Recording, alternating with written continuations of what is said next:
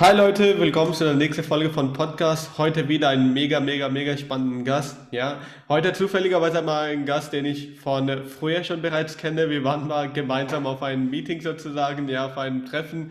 Da habe ich ihn kennengelernt. Ja, zu Gast hatten wir, haben wir Jürgen, Jürgen Artmann. Er ist der Gründer und Geschäftsführer von AXO. Ja, AXO steht für Accelerated Solutions, sprich, wir werden heute sehr viel über ein paar IT-Themen sprechen rund um das Thema Management, Mitarbeiterzufriedenheit und gerade in der IT-Branche, ja, das Thema Mitarbeiterbindung, sprich, wie du deine Mitarbeiter so motiviert halten kannst, dass sie langfristig bei dir im Firma bleiben. Aus der Hinsicht, vielen lieben Dank für deine Zeit, Jürgen, und willkommen zum Podcast. Hallo Faisan, danke für die Einladung, ich freue mich drauf. Ähm, Jürgen, für diejenigen, die dich gar nicht kennen, ja, erzähl du, wer du bist und was macht dein Business so alles?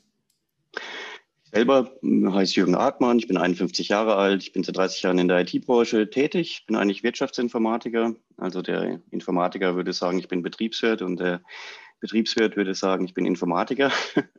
Trotzdem braucht man diese Menschen, damit äh, beide Welten sich äh, verstehen ja, und äh, man die richtigen Dinge programmiert. Das heißt, ich bin seit 30 Jahren in der IT-Branche tätig, habe als Softwareingenieur gearbeitet, als Entwickler, als IT-Architekt ungefähr 10, 15 Jahre lang, habe dann mehr Managementaufgaben übernommen, war in großen IT-Konzernen tätig, bis ich, bis ich dann vor elf Jahren die AXO GmbH zusammen mit dem Professor Dr. Markus Voss gegründet habe.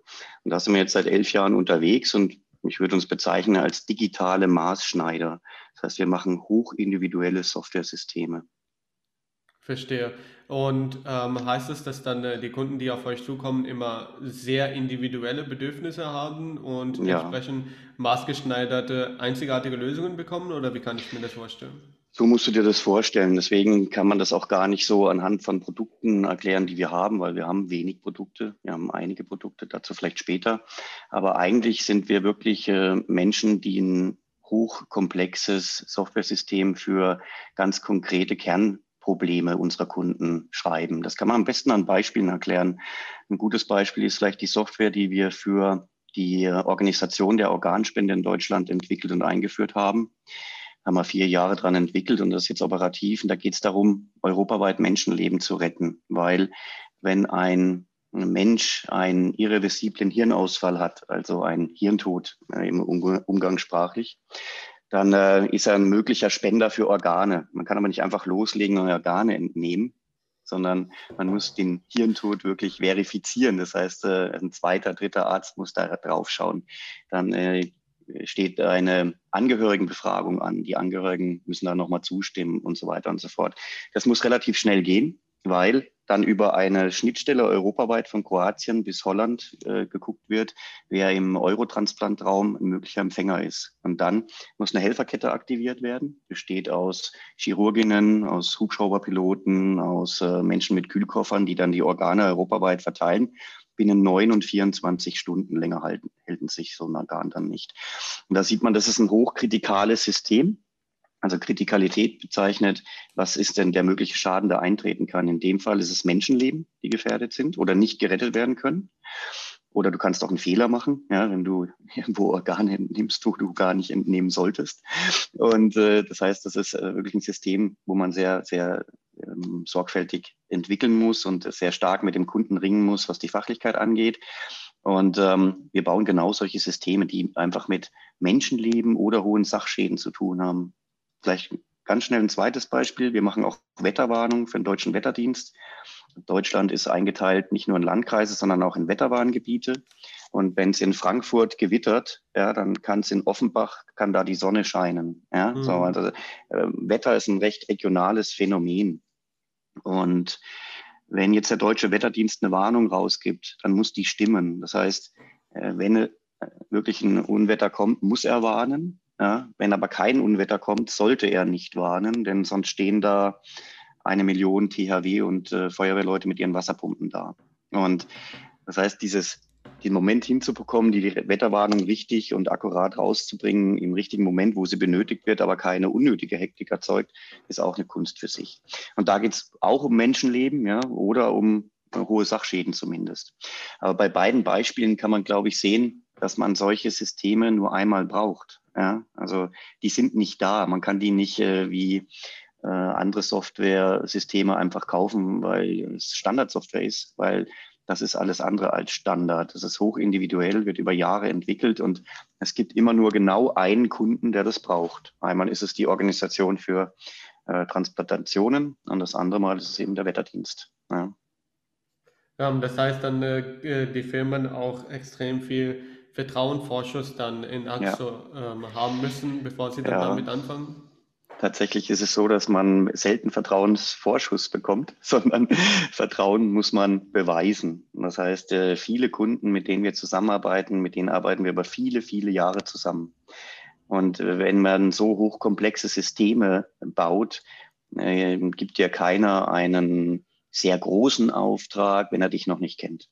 Man muss sowas über Monate, manchmal Jahre anbahnen, immer wieder mit Kunden ins Gespräch kommen und nach den ersten äh, Vertrauen, das man dann gewinnt im Dialog, bekommt man erstmal kleine Aufträge. Jeder Kunde beginnt oft mit uns mit so einem Testprojekt. Er gibt uns mal was Kleines, schaut mal, wie wir arbeiten, guckt mal, ob wir wirklich so gut sind, wie wir äh, sagen, dass wir sind sind natürlich so gut, ist klar. Und dann überzeugen wir den Kunden. Und äh, wenn wir die ersten Projekte erfolgreich liefern, äh, wachsen dann die Volumen der Projekte. Das heißt, mit jedem Projekt, das wir erfolgreich abliefern, kriegen wir mehr Vertrauen und dann auch äh, wichtigere und größere Projekte. Also da hat es wirklich viel mit äh, Menschen zu tun, die Projekte machen und den Vertrauen, das man gegenseitig hat. Und wie findet da dann aus der Hinsicht äh, die Bezahlung statt? Arbeitet ihr dann mit Meilensteine oder wie, wie, ja. wie? Es gibt alle Mischformen, ich sag mal, es gibt alle Mischformen von ähm, Vertragsart und Abrechnungsform. Ja. Vertragsart ist Werk oder ähm, Dienstleistung. Ja? Das ist die Vertragsart und das andere ist eben Festpreis oder Aufwand. Ja? So, und da gibt es tatsächlich alle Kombinationen. Ja? So. Also ich würde mal sagen, die Hälfte unserer Projekte sind Festpreisprojekte, die werden einfach kalkuliert. Da hat man aber allerdings schon die Forderung, dass der Kunde eine Spezifikation vorlegt, äh, die man schätzen kann. Und das ist heutzutage immer seltener der Fall, weil die Systeme, die heute gebaut werden, sind so ähm, neu und innovativ, dass manchmal der Kunde, wenn er jetzt digitalisieren will, noch gar nicht weiß, was er eigentlich am Ende haben will. Ja? Also es gibt natürlich Anforderungen bei der Wetterwarnung und in der Organtransplantation, da ist irgendwie klar, was gemacht werden muss. Aber es gibt auch ähm, Bereiche von Kunden, die sagen, wir würden gerne einen Digitalisierungs- oder einen Innovationsschritt gehen und das das Ziel des Softwaresystems ist noch gar nicht klar so richtig. Das bewegt sich während der Entwicklungszeit. In so einem Fall muss man inkrementell oder iterativ vorgehen. Man hat dann entweder kleinere Scheiben von Festpreisen, ja, und äh, macht erstmal einen ersten Schritt, dann zweites, drittes, viertes Release. Oder man arbeitet von Anfang an ähm, agil und dann meistens auch nach irgendwelchen Aufwandsmodellen. Ja. Ähm, das Thema Agil, das hatten wir im Vorgespräch, ja, darüber wollten wir ja. uns ja sehr ausführlich unterhalten. Ja, ja. Ähm, und da hatte ich ja schon eine äh, Frage mitgebracht. Wie baut man agile Teams auf? Weil in deinem Fall ist es ja so, ähm, mhm. viel, eine größere Anzahl an Mitarbeitern, die Projekte sind ja immer sehr einzigartig. Ja. ja ähm, die Projekte müssen, äh, die Mitarbeiter müssen wirklich sehr flexibel an die einzelnen Sachen rangehen, ja, und auch die Projekte dann zu Ende liefern, weil die Software sehr, die, die, die ihr dann erstellt, komplett teilweise unterschiedlich sind und dass eine äh, Komponent vielleicht auf dem anderen gar nicht übertragbar ist. Ja? Ähm, wie baut ihr denn aus der Hinsicht, wie hast du denn aus der Hinsicht ein agiles Team aufgebaut? Also da muss man vielleicht ein bisschen unterscheiden, auf was es genau abzielt. Die agilen äh, Teams, die beim Kunden unterwegs sind oder die agilen Teams, die wir im Unternehmen haben ich sag mal, beim Kunden muss sich jeder Mitarbeiter im Mindset eine gewisse Agilität im Kopf erhalten, weil er in jedem Projekt im Prinzip die Arbeit wechselt, ohne den Arbeitgeber zu wechseln. Man muss das auch mögen. Erstens ist man schon mal Informatiker. Das heißt, Frameworks und Programmiersprachen kommen und gehen. Alle zwei, drei Jahre kommt was Neues dazu. Noch schneller eigentlich, aber sagen wir mal, man kann es zwei, drei Jahre benutzen, dann ähm, kommt wieder was Neues die Grundprinzipien und die Paradigmen der Softwareentwicklung haben eine längere Stabilität, sage ich mal. Aber man muss immer bereit sein, neue Technologien zu lernen. Und dann kommt ja nicht nur die Technologie dazu, sondern es kommt ja auch noch dazu die Rolle, die ich im Projekt habe oder auch äh, die Fachlichkeit. Also eingenommen, ich bin Softwareentwickler in einem Scrum-Team auf einem Java-Technologie-Stack in der Medienbranche ja, und wechsle dann das Projekt, dann ist es vielleicht besser, nicht alle drei Stellschrauben auf einmal zu wechseln, sondern vielleicht nur eine oder zwei davon. Das heißt, ich mache vielleicht für einen anderen Kunden in der Mediabranche wieder auf dem Java-Technologie-Stack, diesmal nicht Entwickler, sondern bin vielleicht Scrum Master oder bin vielleicht äh, IT-Architekt. Das heißt, so kann ich mit jedem Wechsel immer wieder eine Stellschraube ändern und mich weiterentwickeln innerhalb von kurzer Zeit und in kurzen Jahren, weil wir halt nicht so eine feste Linienorganisation haben, wir sagen, bei uns ist die Projektorganisation schwergewichtig, die Linienorganisation leichtgewichtig. Kann ich mich halt auch extrem weiterentwickeln, weil ich ständig was Neues dazulerne. Und in beiden Kunden sind wir meistens in agile Teams, oft Scrum-Teams eingebunden, die die klassische Organisation wie Scrum Master, Product Owner und so weiter haben. Intern haben wir auch die Firma in fünf gleich große Teams geschnitten, weil wir mal uns vor sechs Jahren damit beschäftigt haben oder vor fünf Jahren damit beschäftigt haben, also ungefähr zur halben Lebenszeit des Unternehmens, äh, dass ähm, die Mitarbeiter wieder irgendwie eine Heimat brauchen. Das ist tatsächlich ein Aspekt, der kommt noch, ich glaube, aus der Steinzeit. Da war die Großsippe 30 Mitarbeiter, äh, 30 Menschen groß, äh, bestehend aus Enkeln, Eltern, äh, Großeltern und Urgroßeltern. Und in so einer Gruppe fühlen sich Menschen wohl. Ja? In so einer Gruppe fühlen sich Menschen ja. wohl und beteiligen sich. Ja? Sie beteiligen sich, sie diskutieren mit, äh, sie bringen sich ein, sie entwickeln das Unternehmen weiter.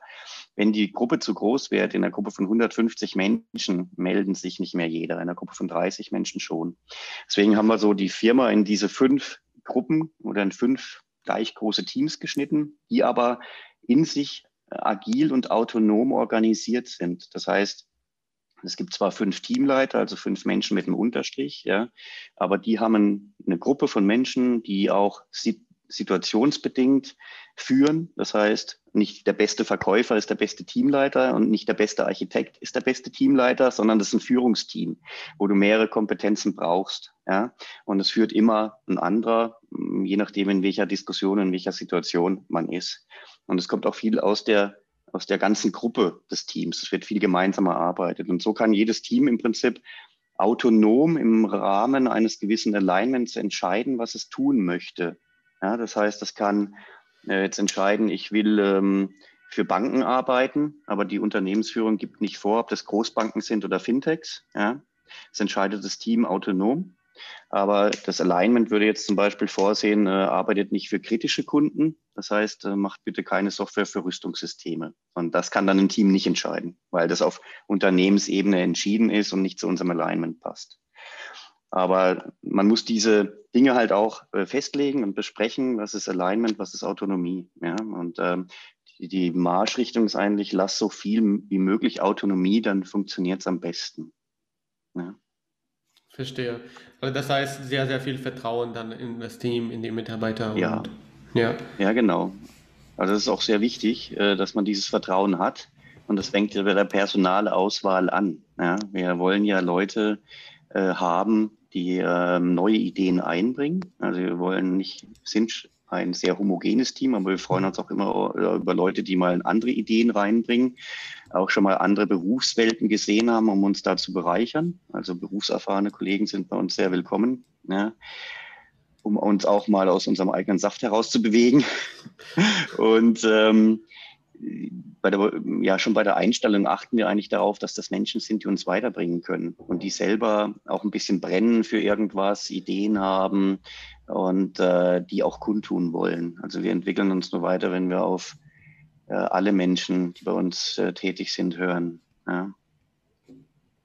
Ja, das, das ist ein sehr, sehr spannender Punkt. Ja.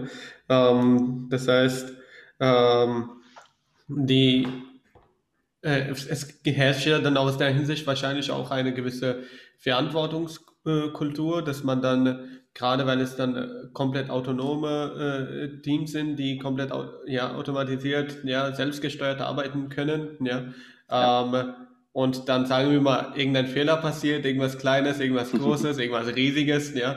ja. Ähm, dann muss ja auch irgendjemand dafür gerade stehen und sagen, hey, unser Fehler war das. Ja? Ähm, also wie hast du das Thema Verantwortung dann im Team sozusagen geregelt? Ja, also es gibt schon äh, Verantwortungen, die auch ein bisschen an, ich sag mal, Rollen hängen, aber wir sagen, wir haben in den Teams haben wir zumindest mal die Kundenverantwortung. Die Teams sind für ihre Kunden verantwortlich und damit auch für die Kundenzufriedenheit. Wir haben im Prinzip im Unternehmen drei übergeordnete Ziele. Das ist die Kundenzufriedenheit, die Mitarbeiterzufriedenheit. Die wollen wir in der Balance halten. Und das dritte ist der wirtschaftliche Erfolg. Ja? Also wir haben schon Gewinnerzielungsabsicht, aber wir wollen in erster Linie Kunden und Mitarbeiter zufrieden machen. Das soll bei uns in Balance sein und äh, ist, das sind die beiden Top-Ziele.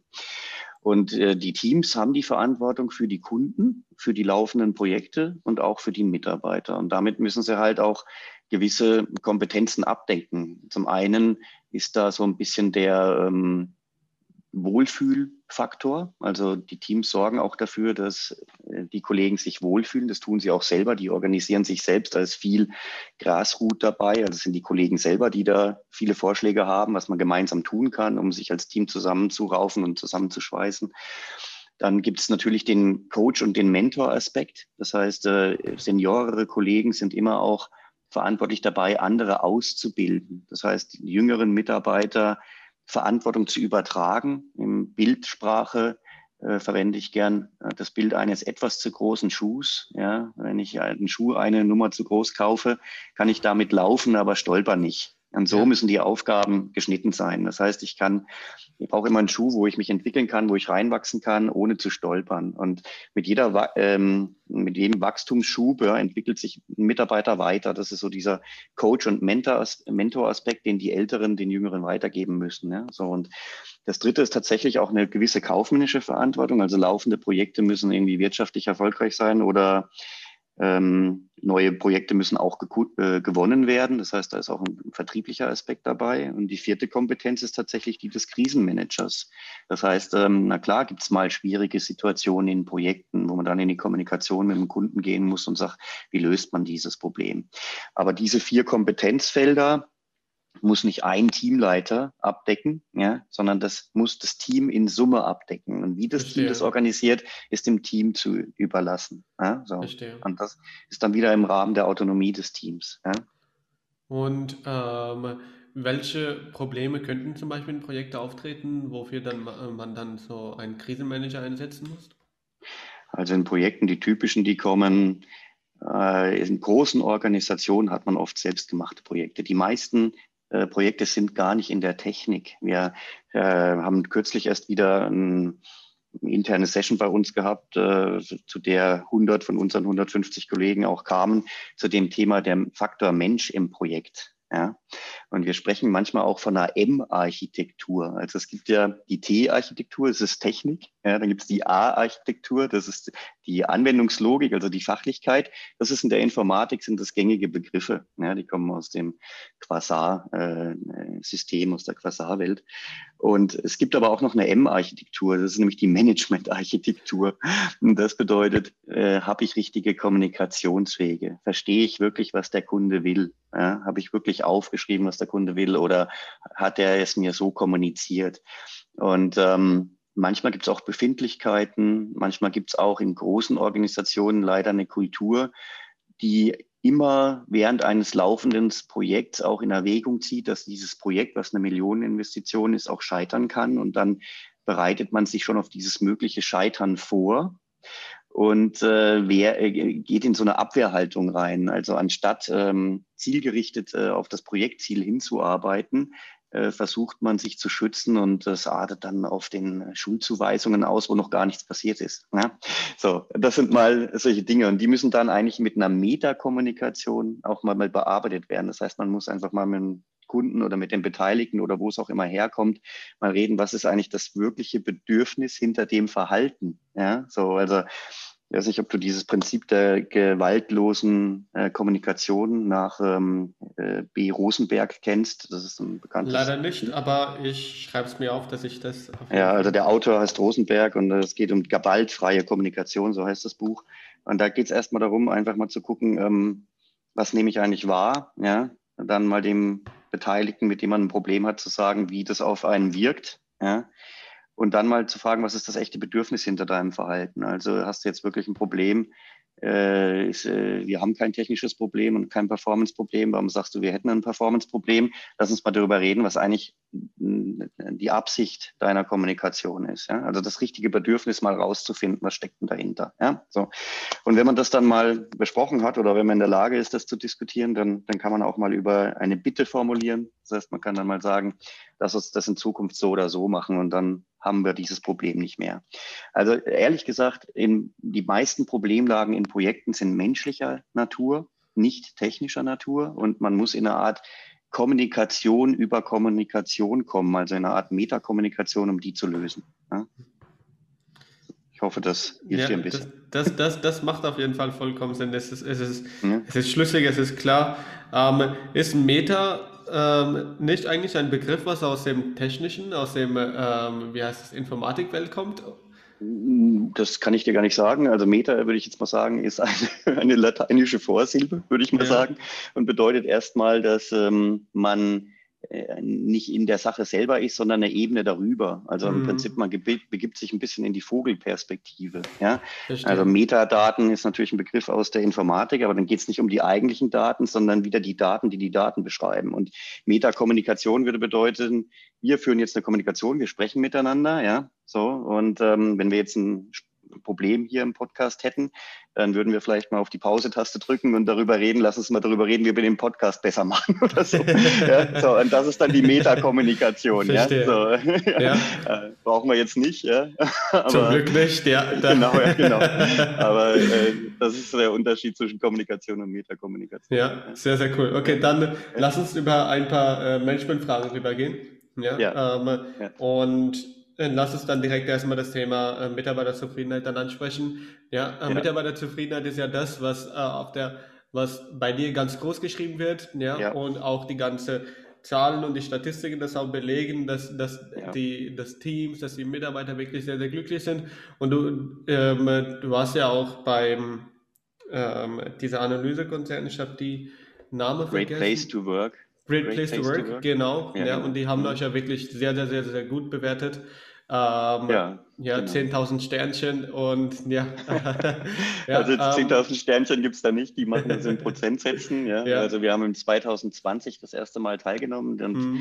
tatsächlich war das noch die Preisverleihung im Februar 2020. Und wir haben, äh, als wir da in Berlin waren, Ende Februar, noch darüber geflaxt, weil irgendein äh, Berliner Senator sagte, er sperrt Berlin ab wegen Corona. Und wir hatten noch Witze darüber gemacht, dass man jetzt bald nicht mehr reisen darf. Das war im Februar letzten Jahres. Aber wir waren noch auf der Preisverleihung zu fünft und da äh, werden dann die besten Unternehmen eingeladen. Und äh, das sind dann ungefähr 200 Unternehmen und wir sind in der IT-Branche äh, auf Platz fünf gelandet. Also im ersten Jahr sind wir gleich in die Top 10 gekommen. Das geht wie im Countdown. Das werden dann immer ein Unternehmen aufgerufen und gehen dann vor. Und wenn es wird dann applaudiert, wenn jemand vorgeht. Und man hofft natürlich jedes Mal, dass man nicht aufgerufen wird, weil jedes Mal, wenn man nicht aufgerufen wird, weiß man, man ist einen Platz weiter vorne. Ja, so, also ist schon eine spannende Veranstaltung. Ja. Und letztendlich hat es dann im ersten Jahr bei uns äh, für Platz fünf gereicht äh, in der IT-Branche. Und ähm, in Hessen sind wir auf Platz vier gelandet, in äh, branchenübergreifend. Und damit sind wir das beliebteste IT-Unternehmen in Hessen von Mitarbeiterseite aus.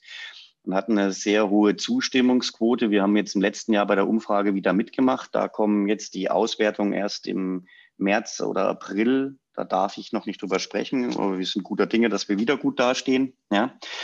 Und äh, dann haben wir auf Kununu eine 4,7. Kununu mhm. ist diese Plattform, wo man Unternehmen äh, bewerten kann. 5,0 ist da der beste Wert, 4,7 ist nah dran. Und wir haben noch andere Preise gewonnen. Also wir sind auch schon mal wegen ähm, Work-Life-Balance ähm, ausgezeichnet worden oder von der Zeitschrift mal auch für als familienfreundliches Unternehmen, weil wir einfach viele Zeit, ähm, Teilzeitjobs anbieten. Wir bieten Sabbaticals an. Wir bieten, jeder von uns hier macht irgendwie eine Elternzeit, wenn er den Elternteil wird. Und zwar egal, ob es eine Kollegin oder ein Kollege ist. Also machen das sehr viel. Und äh, das wird auch gesehen und deswegen kriegen wir auch diese Preise und Auszeichnungen. Ja. Und ähm, worauf achtet man dann intern zum Beispiel? Ähm, ja, ist es zum Beispiel Gehalt, sind es die Arbeitszeiten nee. und so weiter? Worauf das achtet man dann ja. am besten, dass man dann auch mhm. so eine Mitarbeiterzufriedenheit, wie sagen wir mal, AXO, auch in seinem eigenen Unternehmen aufbauen kann. Also Zufriedenheit ist immer ein Produkt aus verschiedenen Faktoren. Du kannst die tollste Stimmung haben, wenn du nichts bezahlst, ist auch schlecht. Du kannst aber äh, auch die höchsten Gehälter zahlen. Wenn die Stimmung mies ist, äh, wollen die Leute auch nicht da arbeiten. Das heißt, Zufriedenheit ist immer ein Produkt verschiedener Faktoren. Und das Wichtigste ist, dass man ehrlich ist und offen kommuniziert. Das heißt, kongruentes Verhalten. Ja, also ähm, selber vorlieben, was man predigt, ja, äh, die Mitarbeiter nicht äh, veralbern, ja, also nicht irgendwie sagen hier, du kannst dich in diese Richtung entwickeln, dann wird ewig nichts draus oder ähm, auch mal Rücksicht nehmen. Es gibt Mitarbeiter, die haben auch Limitierungen, es gibt Mitarbeiter, die reisen gerne, es gibt andere, die können aus verschiedenen Gründen nicht reisen. In einer 160-Mann-Firma kann man noch relativ individuell äh, mit dem Mitarbeiter äh, sprechen und äh, draufhören. Das mache ich natürlich nicht mehr alles selber, aber wir haben ähm, Personalvorgesetzte, nennen wir die. Das sind mittlerweile 16 bei 160 Leuten. Führt also jeder irgendwie zehn Leute, aber nicht im Sinne von einem Vorgesetzten, sondern auch eher im Sinne von einem Coach, Mentor, Berater. Das sind alles Leute aus dem Geschäft, die das Geschäft kennen und auch äh, gute Tipps aus dem Berufsleben weitergeben können, weil sie schon viel gesehen haben.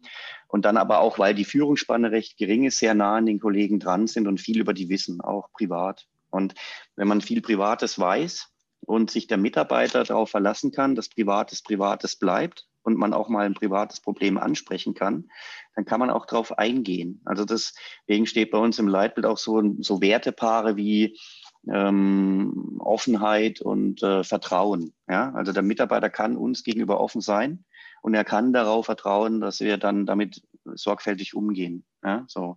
Und wenn man solche Regeln hat und es jeder kennt und jeder weiß, man kann sich darauf verlassen, dann kann man sehr viele Dinge besprechen, die sowohl der Firma nutzen als auch dem Mitarbeiter. Es muss dann halt immer irgendwie ein Win-Win sein. Ja? Das Verstehe. funktioniert ganz gut. Ja, und ja. Ähm, gibt es noch äh, zusätzliche ähm, Sachen, also abgesehen jetzt von ähm, die Personalleiter, ja, ja. also die dann mhm. äh, bei einem Team von zehn, die ein Team von zehn leiten sozusagen. Ja. Und ähm, gibt es noch weitere Sachen, worauf dann, dann noch Wert gelegt wird? Also wir haben neben der technischen Ausbildung eine umfangreiche Ausbildung äh, bezüglich der sozialen Skills. Ja, es fängt mhm. mit ähm, Kommunikationsseminar, Präsentationsseminar, aber auch Konfliktmanagement oder Moderation zu, äh, zusammen. Wir haben sogar noch zwei externe Berater und Coach. Äh, das heißt, wenn ein Mitarbeiter mal ein Problem hat, von dem er der Meinung ist, dass er das äh, nicht besprechen kann intern mit einem Vorgesetzten oder einem Kollegen, dann kann er anonym sich an so einen Berater wenden. Das ist äh, eine Frau und ein Mann. Also wir haben da beide Geschlechter abgedeckt. Und da kann man, je nachdem, was man möchte, äh, sich an den Frau oder die Mann wenden. Und äh, wir bekommen dann nur eine Rechnung, dass irgendjemand sich hat beraten lassen. Aber wir wissen nicht, wer und warum. Ja? So. Und also das ist so ein externes Coaching, externe Hilfe, die man noch haben kann. Solche Dinge bieten wir an. Das Allerwichtigste, was aber auch noch ein Aspekt ist, und den würde ich auch nicht unterschätzen, warum sich Menschen wohlfinden. Also das eine habe ich ja schon gesagt, im Rahmen der Autonomie können natürlich sehr viele sich gestalterisch einbinden. Das heißt, sie können auch mitgestalten, wie sich AXO entwickelt als Unternehmen. Zweitens, äh, die Projekte sind wichtig, dass die spannend sind, die Technologien, die Fachlichkeiten. Und das dritte ist, die Kollegen sind wichtig. Also Geistesarbeiter, intelligente Geistesarbeiter wollen arbeiten zusammen mit intelligenten Geistesarbeiter. Ja? So, und äh, die Kollegen äh, ziehen sehr viel daraus aus der Gemeinschaft des Kollegiums, weil jeder geht jeden Tag nach Hause und sagt, wow, was ich heute wieder gelernt habe, sensationell. Ja? Und keiner ist irgendwie neidisch auf den anderen, keiner behält sein Wissen für sich, sondern teilt es. Und wenn man gefragt wird, dann kriegt man eine Antwort. Also man kann Kollegen fragen, hat innerhalb kurzer Zeit eine Antwort oder einen Rat. Und man geht sehr oft mit dem Gefühl nach Hause zu sagen, wow, es war toll, was ich heute wieder gelernt habe von den Kollegen. Und das macht meinen Kollegen Spaß und mir auch. Ja, das ist auch für mich äh, was, was mich motiviert, weil ich lerne auch jeden Tag was dazu. Verstehe. Ja, sehr, sehr spannend. Ja, ähm, ja. Und die, die Managementwege, gibt es dann da, da auch zum Beispiel Unterschiede, ähm, was das Thema Hierarchie zum Beispiel oder Struktur zum Beispiel angeht? Ja, äh, flache Strukturen ja. sind ja wahrscheinlich auch der Fall, wir haben gerade sehr weil es agiles Management ist. Ja. ja. Also die Strukturen sind flach. Also wir haben eine, wie ich ja gesagt habe, wir haben diese geplante Aufbauorganisation, die ich beschrieben habe mit den fünf Teams. Das heißt, es gibt drei Geschäftsführer und fünf Teamleiter und alles andere ist Team, wenn man so will. Ja. Mhm. Es ist aber jeder mit jedem per Du. Also äh, der Werkstudent duzt mich genauso wie alle anderen Kollegen und umgekehrt auch. Also ich habe auch nicht mal ein Büro. Ja.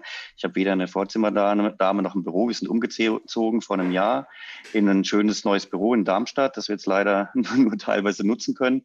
Und da hat man mich gefragt, wo willst du dein Büro? Und habe ich gesagt, ich brauche eigentlich keins. Ich, ich miete mich quasi auch beim Shared Desk ein und ich sitze da unter allen anderen Leuten. Ja, so.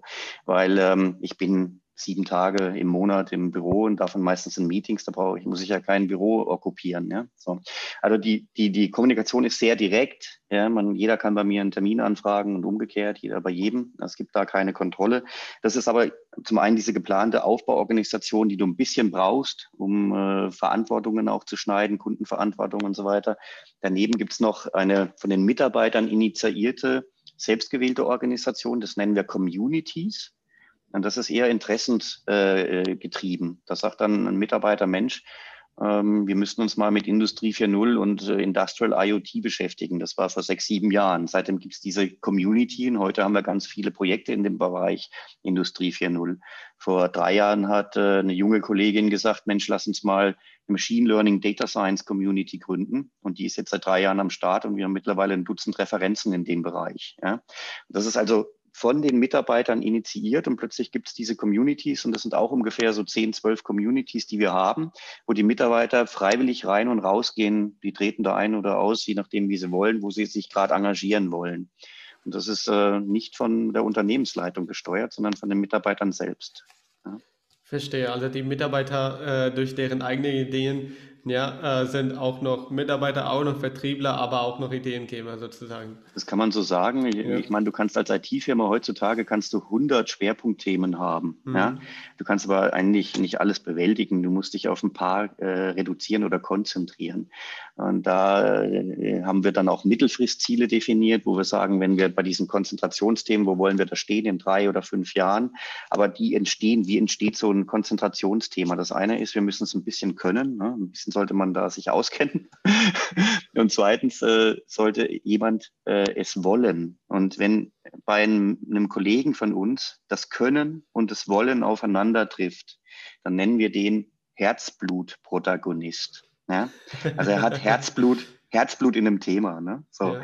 Und ich, wir treiben eigentlich Themen nur noch weiter, wenn es einen Herzblut-Protagonisten gibt. Also wenn einer sagt, man müsste mal, man sollte mal, man könnte mal, dann kommt immer die Frage, ja, willst du es machen? Willst du es treiben? Ja? Und wenn dann Nein kommt, dann wird es auch meistens gelassen. Wenn dann Ja kommt und sagt, ja, dafür brenne ich, das will ich aufbauen, das will ich machen, dann unterstützen wir das, weil wir dann haben wir einen Herzblut-Protagonisten, der das Thema treibt. Und ohne Herzblut-Protagonist geht das nicht. Ja? Verstehe. Ja, ja. Ähm, sehr, sehr spannend aus der Hinsicht, wirklich die, die, äh, die Einblicke zu bekommen. Ja. ja ähm, bisher äh, mega spannend, auch mit dir darüber zu sprechen. Lass uns über das Thema Herausforderungen so ein bisschen sprechen. Ja. ja. Was sind die Herausforderungen beim Leiten von einem Unternehmen ja, in deiner Branche? In deinem Fall ist es ja so, dass es nicht nur ja, einzigartige Projekte sind, sondern auch noch ähm, die Mitarbeiter, die man dann für die einzigartigen Projekte benötigt, sind ja irgendwo vielleicht auch noch einzigartig. Ja, ähm, das ist richtig. Ja, das heißt, was sind dann aus deiner Sicht die Herausforderungen beim Leiten von einem Unternehmen in deiner Branche, in deinem Fall spezifisch? Also der Fachkräftemangel, den du da ansprichst, ist auf jeden Fall eins. Ich glaube, unser Wachstum ist limitiert durch Fachkräftemangel. Äh, das ähm, wir haben ja da schon viel getan und glaube ich auch über was wir da tun auch schon viel gesprochen. Das brauche ich nicht äh, mehr wiederholen, weil alles, was wir da tun mit der Autonomie, mit der Mitwirkungsmöglichkeit und so weiter, zielt ja darauf ab, da die Zufriedenheit zu erhöhen und auch die Attraktivität für neue Mitarbeiter. Ja. Das ist auf jeden Fall eine Herausforderung. Das andere ist natürlich, dass unsere Vertriebszyklen länger sind, als wenn du weiße Ware verkaufst. Ja. Also wenn ich jetzt ähm, Kühlschränke und Waschmaschinen verkaufen würde, hätte ich eine Preisliste. Und das wäre ein einfach zu erklärendes Produkt. Unsere Produkte sind extrem schwer zu erklären. Ja. Du kannst ja äh, weil sie halt so individuell sind, ja, musst du halt Maß nehmen. Bevor du einen Maßanzug schneidest, musst du halt Maß nehmen. Das heißt, die vorbereitenden Gespräche, die sind manchmal langwierig und äh, dauern halt äh, eine gewisse Zeit. Und da brauchst du halt die richtigen Leute, die da auch die neuen Projekte ähm, anbahnen. Das ist vielleicht ein bisschen ein Problem. Allerdings ist momentan auch der Markt so, dass man eigentlich sagt, dass in den nächsten fünf Jahren nur ungefähr jedes dritte IT-Projekt umgesetzt werden kann, weil die Nachfrage an äh, Software ist so hoch, dass ähm, nur ungefähr 30 Prozent der Fachkräfte weltweit dafür existieren. Ne? So.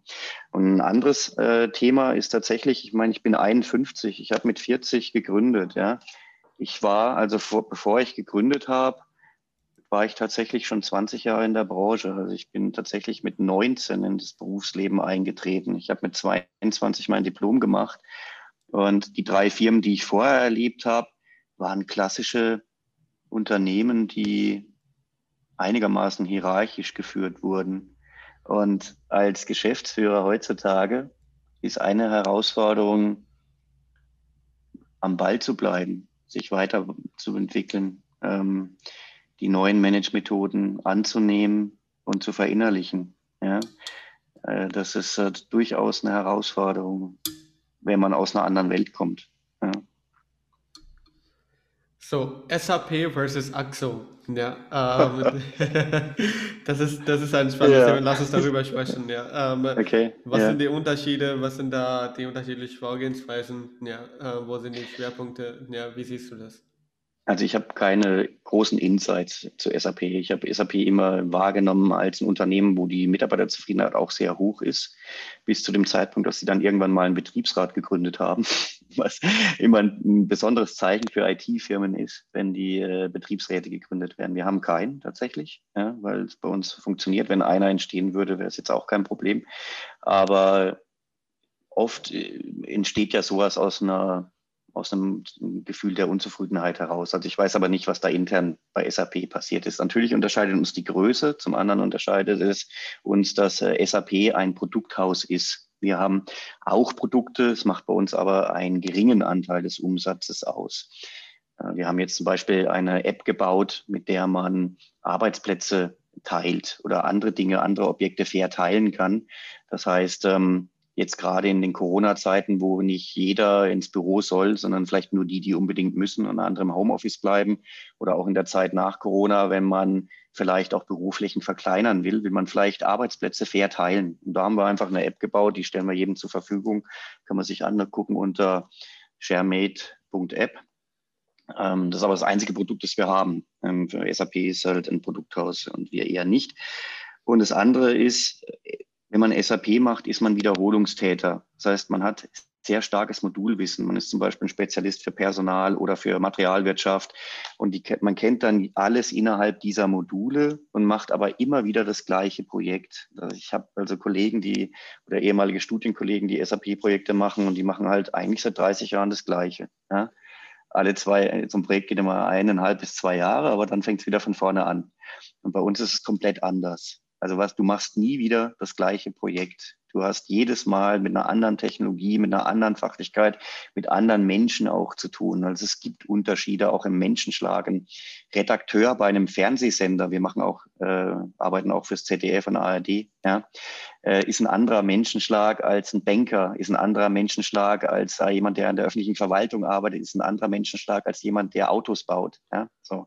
Also die Vielseitigkeit der Projekte, der Menschen und der Technologien bei uns ist deutlich höher, würde ich jetzt sagen. Ja. Verstehe. Ja. Also das ja. heißt, ähm, durch, auch gleichzeitig durch die ähm, Größenunterschiede äh, gibt es ja. dann auch agilere oder ähm, wie heißt es, schnellere Vorgehensweisen oder schnellere Umsetzung der einzelnen Projekte, meinst du das?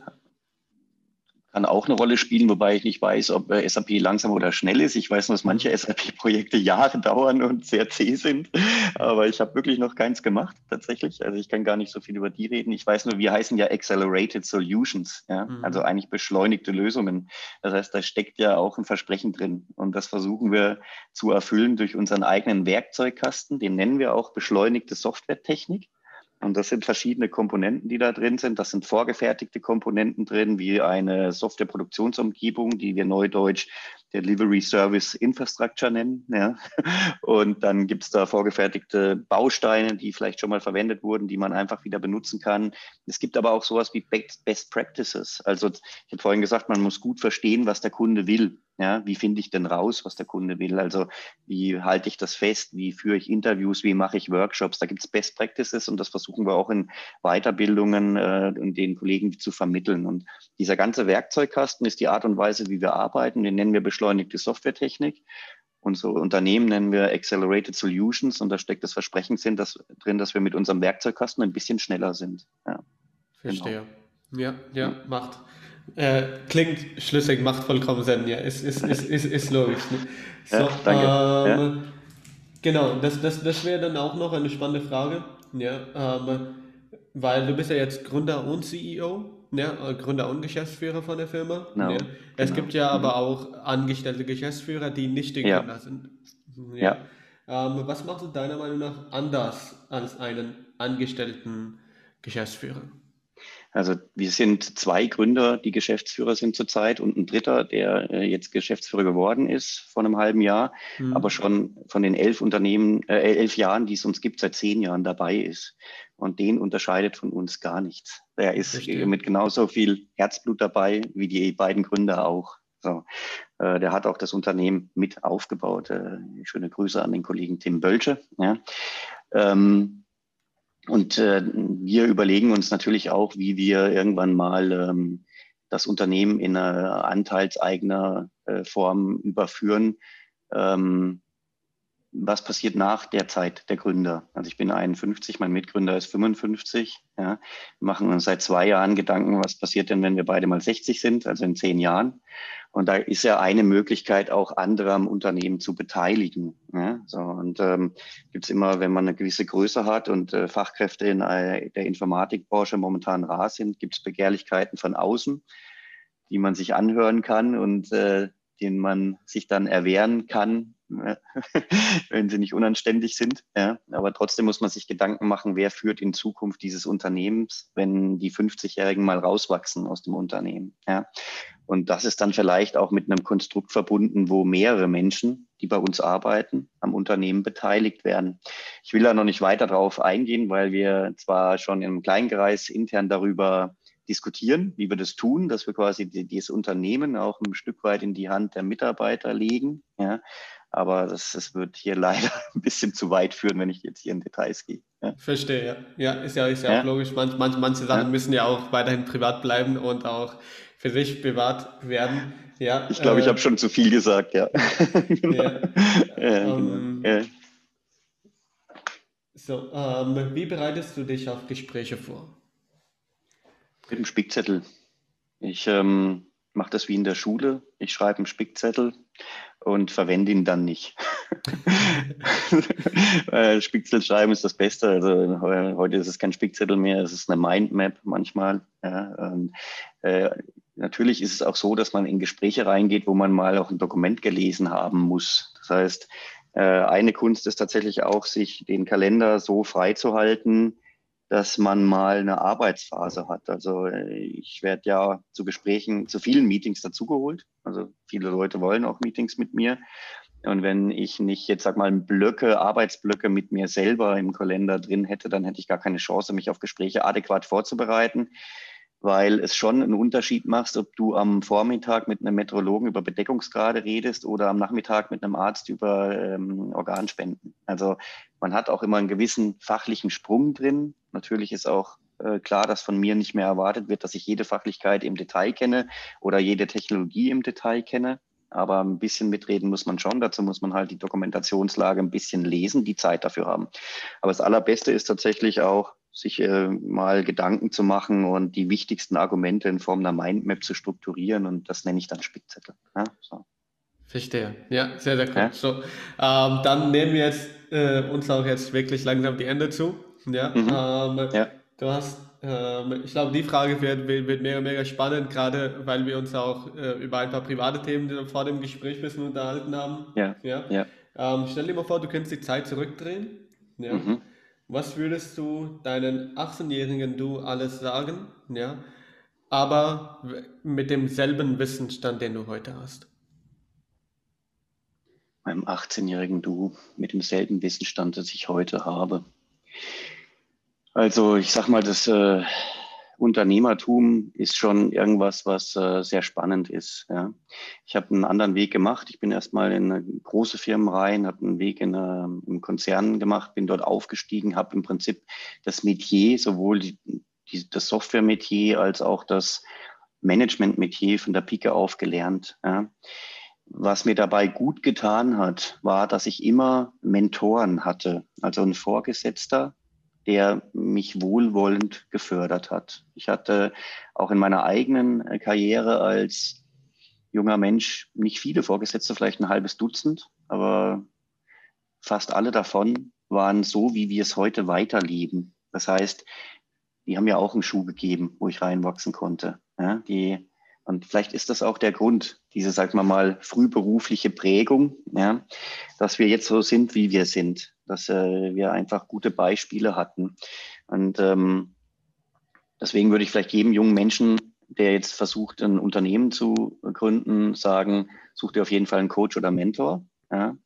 Und wer in einen Beruf einsteigt als Angestellter, dem würde ich sagen, orientiere dich an Menschen, die dich da durchleiten können. Also wenn das dein Personalvorgesetzter ist, umso besser. Wenn nicht, such dir vielleicht im Unternehmen jemanden, an dem du dich orientierst, ein Vorbild, vielleicht der Chefarchitekt oder der Superverkäufer oder äh, der äh, Top-Business-Analyst, ja, je nachdem, was man werden will und häng dich ein bisschen in den Windschatten dieser Menschen und lass dich da mitziehen. Ja. Das könnte ich mir vorstellen als Tipp.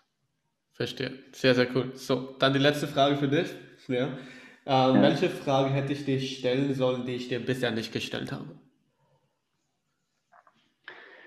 Och, ich bin eigentlich ganz zufrieden mit den Fragen, die du mir gestellt hast. Ähm, ich habe jetzt, äh, mir fehlt jetzt irgendwie nichts, was äh, alles über das Unternehmen wissen wollen und über unser Leistungsangebot und wie wir managen. Das wollte ich auch erzählen so gesehen muss ich dich da enttäuschen. Ich habe gar keine Antwort auf deine Frage. Ja, sehr cool. Dann habe ich ja meinen Job, sagen wir mal, ganz gut gemacht. Den hast ja. du gut gemacht, ja. das ist wunderbar. Dann, ja. Jürgen, ich mache den Outro, bleib du noch dran. Wir quatschen nachher noch ein bisschen. Ja. Leute, danke dir fürs Gespräch, ja. Sehr, sehr gerne, sehr, sehr gerne. Danke dir für deine Zeit, Jürgen. Ja, und vielen lieben Dank fürs Zuhören, Leute. Wir hören uns in der nächsten Folge. Ja, bis dann. Mach's gut. Ciao.